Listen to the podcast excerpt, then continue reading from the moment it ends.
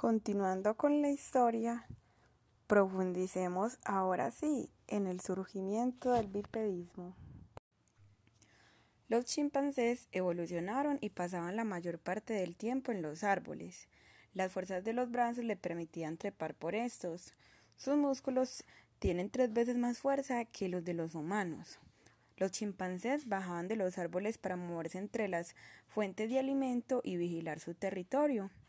Pero aún en el suelo se mueven en cuatro patas, caminan sobre los nudillos. ¡Oh sorpresa! Esto no termina acá.